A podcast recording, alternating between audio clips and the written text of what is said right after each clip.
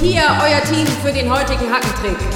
Mit der Nummer 6 Yvonne, mit der Nummer 8 Sandra. Viel Spaß beim Talk. Moin Yvonne. Ja, moin Sandra. Jetzt haben wir ein paar Mal drüber geschlafen. Hast du den Schreck und die Enttäuschung schon überwunden? Oder warst du womöglich gar nicht überrascht über das Ergebnis? Ja, also ich war etwas enttäuscht, aber nicht allzu sehr überrascht, muss ich zugeben.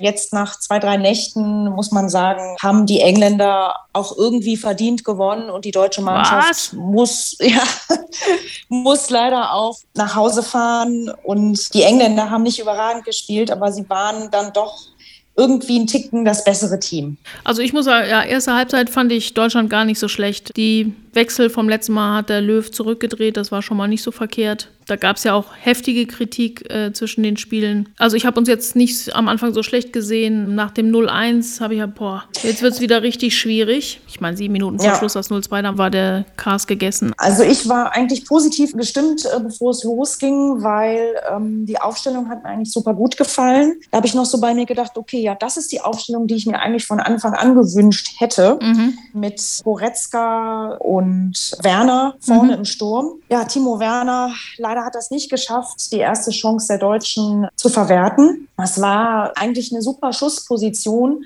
Es hat mich sehr gewundert, dass er flach geschossen hat, weil der Winkel war eigentlich noch da. Und ich glaube, das hat er dann auch selber gemerkt, nachdem er dann äh, leider den Ball nicht im Tor versenkt hat, dass er hätte vielleicht lieber versuchen sollen, in den Winkel zu schießen. Das ist natürlich immer so ein bisschen schwieriger.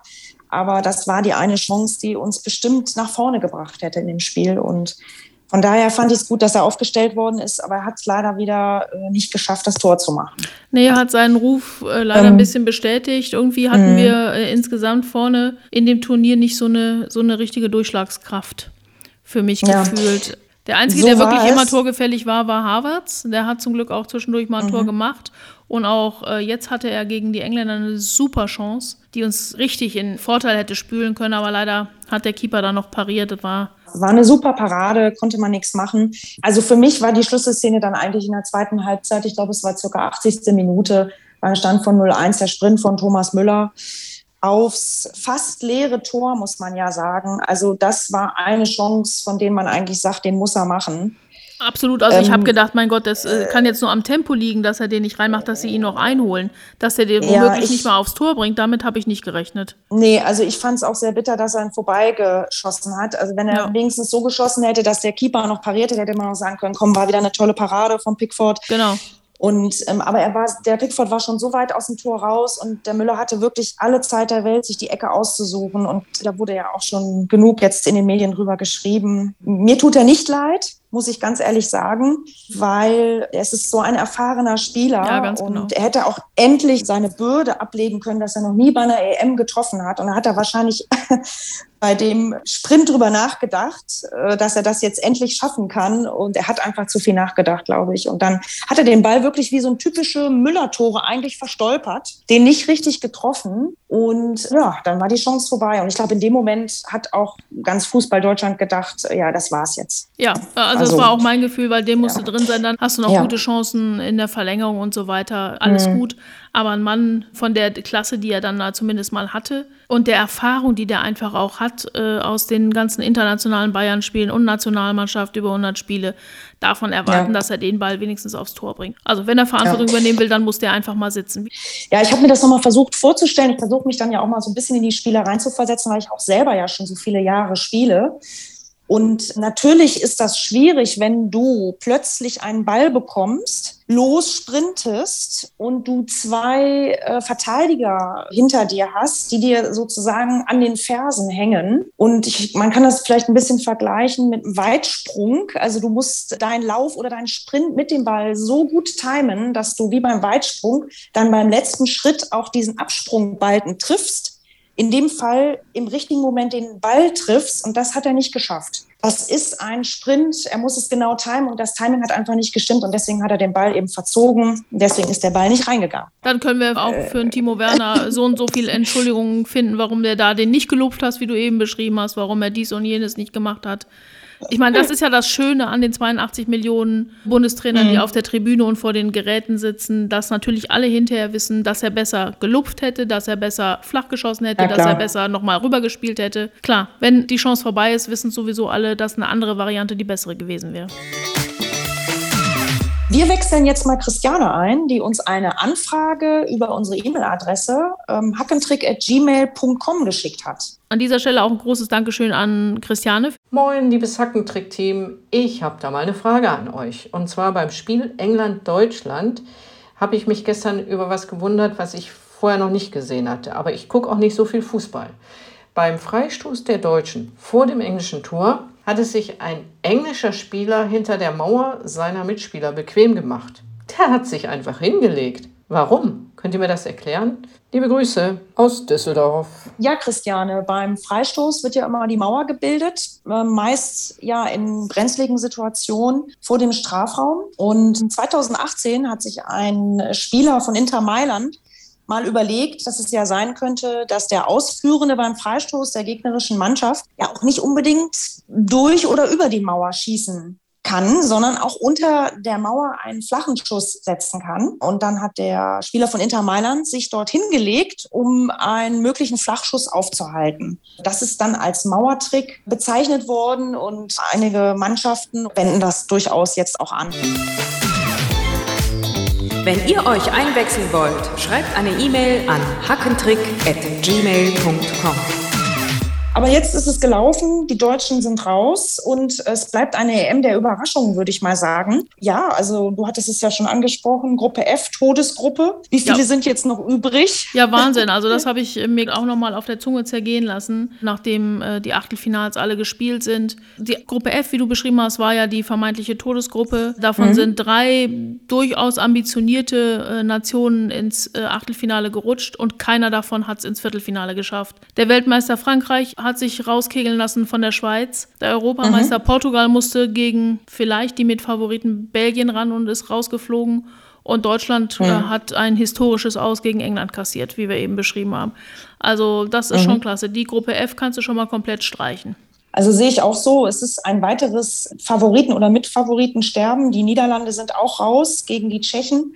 Ich fand das Spiel der Tschechen toll. Die haben ja auch die wichtigen Offensivkräfte in Manndeckung genommen. Das ist voll aufgegangen. Schick hat sein Übriges getan und dann stand es 2-0 und die Niederlande waren raus. Erstaunlich nochmal so rückblickend auf die ganzen Konstellationen, die wir da jetzt als Spielpaarung hatten. Das war ja schon wenig, ich sag mal so, so schwarz-weiß, sondern so sehr gemischte Sachen. Also Belgien, Portugal, das sind zwei Teams auf Augenhöhe. Dann hast du aber mhm. auch gehabt, womit die Achtelfinals gestartet sind, Wales gegen Dänemark.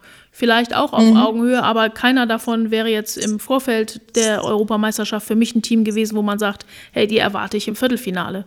Und ja, die hatten so, einen ja. vermeintlich einfachen Weg dahin, ja. Wenn du siehst eben, dass Richtig. ein Weltmeister, gut, gegen die Schweiz äh, muss man nicht rausfliegen vielleicht, aber dass Portugal mhm. oder Belgien rausfliegen kann, klar, in so einer Paarung äh, als einer der Mitfavoriten oder Titelverteidiger sogar, das ist schon erstaunlich. Ja. Da kommen dann doch relativ leicht äh, nicht so hoch in der Weltrangliste angesiedelte Mannschaften gerade in, ins Europameisterschaftsviertelfinale. Also ich mache mir da so ein bisschen Gedanken, was da eigentlich im Modus, ob da sich irgendwas verändert hat zu früher, weil das für mhm. mich in den Spielpaarungen ein bisschen schwierig nachzuvollziehen ist. Aber es ist ja schön, wenn dann so Underdogs, sage ich mal, auch die vermeintlichen Favoriten rauswerfen aus dem Turnier mit einer tollen kämpferischen Leistung. Also wir sprechen ja jetzt mal von der Schweiz, würde ich sagen. Das war ja der helle Wahnsinn und wurde ja jetzt auch schon in allen Blättern zum Sommermärchen gemacht durch den Torhüter Jan Sommer. Ich sag mal, die tragische Figur oder der gefallene Star ist natürlich Keon Mbappé der dann den entscheidenden Elfmeter verschießt. Das hätte er sich wahrscheinlich auch in seinen kühnsten Träumen, wäre das wahrscheinlich nicht vorgekommen. Und ja, Italien, Österreich fand ich auch sehr interessant. Die Österreicher haben sich ja echt auch durchgeboxt, wenn wir jetzt mal bei den Underdogs bleiben. Und haben dann ja erst in der Verlängerung wirklich durch die Wechsel, die der italienische Trainer äh, dann getätigt hat, dann das Spiel verloren. Aber das hätte auch anders ausgehen können. Die haben so toll gekämpft, es tat mir auch so ein bisschen leid. Ich fand, das war totaler Wahnsinn. Das fand ich total cool. Und danach war für mich auch mhm. klar, wenn es Italien nun mal als spielstärkste Mannschaft der Vorrunde aus meiner Sicht sich schon so schwer ja. tut gegen Österreich, die toll gespielt haben, toll dagegen gehalten haben, gekämpft haben, auf der letzten Rille wahrscheinlich gelaufen sind. Danach war für mich schon klar, okay, das könnte für den einen oder anderen hier noch schwierig werden und es könnten ein paar Überraschungen geben. Also, dass das jetzt für keinen äh, mal eben ein Durchmarsch würde, das habe mhm. ich so an diesem Spiel schon für mich festgemacht. Und so ist es ja dann auch mhm. weitergegangen. Also für mich waren alle Spiele hinterher offen, auch wenn sie vielleicht auf dem Papier, wie ja eben schon beschrieben, hier Weltmeister Frankreich, hat man ja viel, viel weiter bestimmt erwartet, jeder. Wenn nicht sogar als klaren Titelanwärter, als amtierender Weltmeister. Aber da nach ja, der Italien-Chose war das schon klar, äh, wie knapp das ist. Und dann ging das ja in dem Rhythmus quasi weiter. Man hat sich, konnte sich ja bei fast jeder Partie freuen auf eine Verlängerung, weil die Spiele echt so eng waren und so umkämpft. Das ja. war richtig toll zu sehen. Also das war jetzt ein richtig toller Einstieg nochmal in diese Phase des Turniers für mich. Hat auf jeden Fall Spaß gemacht. Die ganze Achtelfinalrunde war eine Runde der Überraschungen. Und ja, viele Tore gab es ja auch. Zum Beispiel immer, wenn Spanien und Dänemark spielen, gibt es viele Tore. Ne? Bei Spanien gibt es mindestens fünf, bei Dänemark mindestens vier geht ja jetzt dann weiter im Viertelfinale. Dänemark, deine Herzensmannschaft, kommt ja gegen Tschechien. Das wird sehr interessant. Da kann ich mich ich jetzt völlig drauf konzentrieren und äh, so nach dem Motto, Danish Dynamite ist wieder on fire, ist wunderbar. Hoffentlich können Sehr sie sich das noch erhalten und äh, sie hatten ja Glück. Äh, wir hatten ja beim letzten Mal darüber gesprochen, wie das jetzt ist mit raus aus dem eigenen Stadion, nicht mehr so viele Fans im Rücken. Genau. Da sind ja ganz ja. viele mitgereist nach Amsterdam in die Arena. Mal sehen jetzt, ja. äh, im Viertelfinale müssen sie nach Baku, wie viele denen da das Team weiter unterstützen, damit diese Story, diese Erfolgsgeschichte und diese genau. Stimmung, die die einfach mitbringen, äh, noch ein bisschen weiter schwappt. Die nächste Story ist dann Schweiz gegen Spanien. Was hast du da jetzt für einen Tipp? Die Schweizer, den traut man jetzt, glaube ich, alles irgendwie zu. Was denkst du? Können die Schweizer auch die Spanier weghauen? Bezwingen, Jede Mannschaft, glaube ich, die jetzt als vermeintlicher Underdog einen Favoriten rausgekegelt hat oder ein im Vorfeld stärker eingeschätztes Team rausgekegelt hat, kann, glaube ich, so viel Selbstvertrauen und Motivation und Feuer da rausziehen, dass, glaube ich, äh, die Arrivierten, wie es immer so schön heißt, sich da sehr vorsehen müssen, dass die nicht auch den nächsten dann rauskegeln. Warum nicht? Ich meine, lass uns zurückschauen auf 2004, als plötzlich Griechenland Europameister wurde. Wie ist das ja, denn eigentlich genau. noch passiert, ja? Da haben doch bestimmt Richtig. auch ein Frankreich, ein Spanien, ein Deutschland mitgespielt. Und ja, plötzlich klar. reckt Griechenland den Pokal in die Höhe. Also dann ist ja, jetzt ist ab jetzt nach den Spielen der Achtelfinalrunde ist, glaube ich, alles möglich. Und die Ukraine ist ja auch noch drin. Da war ja anfangs, hatte ich die ja mal auf der Liste und dann haben sie mich überrascht, dass sie praktisch nochmal verloren haben in der Vorrunde und jetzt haben sie gegen die Schweden gewonnen. Das war ja auch Wahnsinn in der Nachspielzeit, glaube ich, der Verlängerung. Ja, ich wollte sagen, die ähm, haben sich nicht viel Zeitpuffer gelassen, um das Tor vor dem Elfmeterschießen rechtzeitig reinzumachen. Genau, also das war wirklich auch der helle Wahnsinn und die kommen jetzt gegen England. Das ist natürlich jetzt eine Aufgabe, wobei ich die Ukraine, der traue ich das auch zu, dass die auch die Engländer schlagen. Wir werden sehen. Es bleibt bleibt weiter spannend. Ein weiterer Favorit wird dran glauben müssen und die Koffer packen können und sich zu Mannschaften wie Frankreich und Deutschland, die jetzt die Füße mit uns hochlegen können zum Fußball schauen, ja. eintragen können. Entweder fährt Belgien oder dann Italien als Favorit in der nächsten Runde nach Hause. Ja, das wird ein sehr interessantes Spiel, glaube ich. Äh, ich bin auch gespannt, ob Kevin De Bruyne wieder mitspielt. Der musste ja im Achtelfinale ausgewechselt werden. Diesmal nicht wegen seines Gesichts, äh, sondern wegen einer Verletzung am Oberschenkel.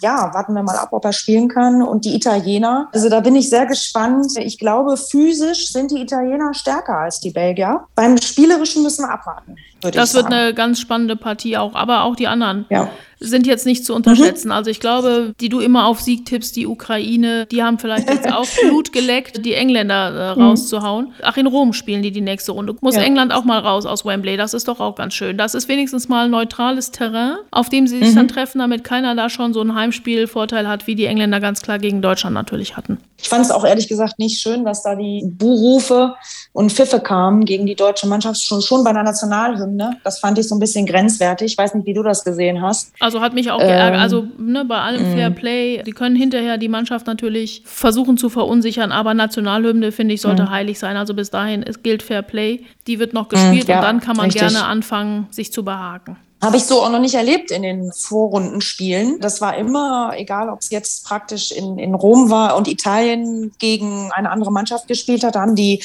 Italiener auch nicht gepfiffen. Also das fand ich wirklich nicht schön.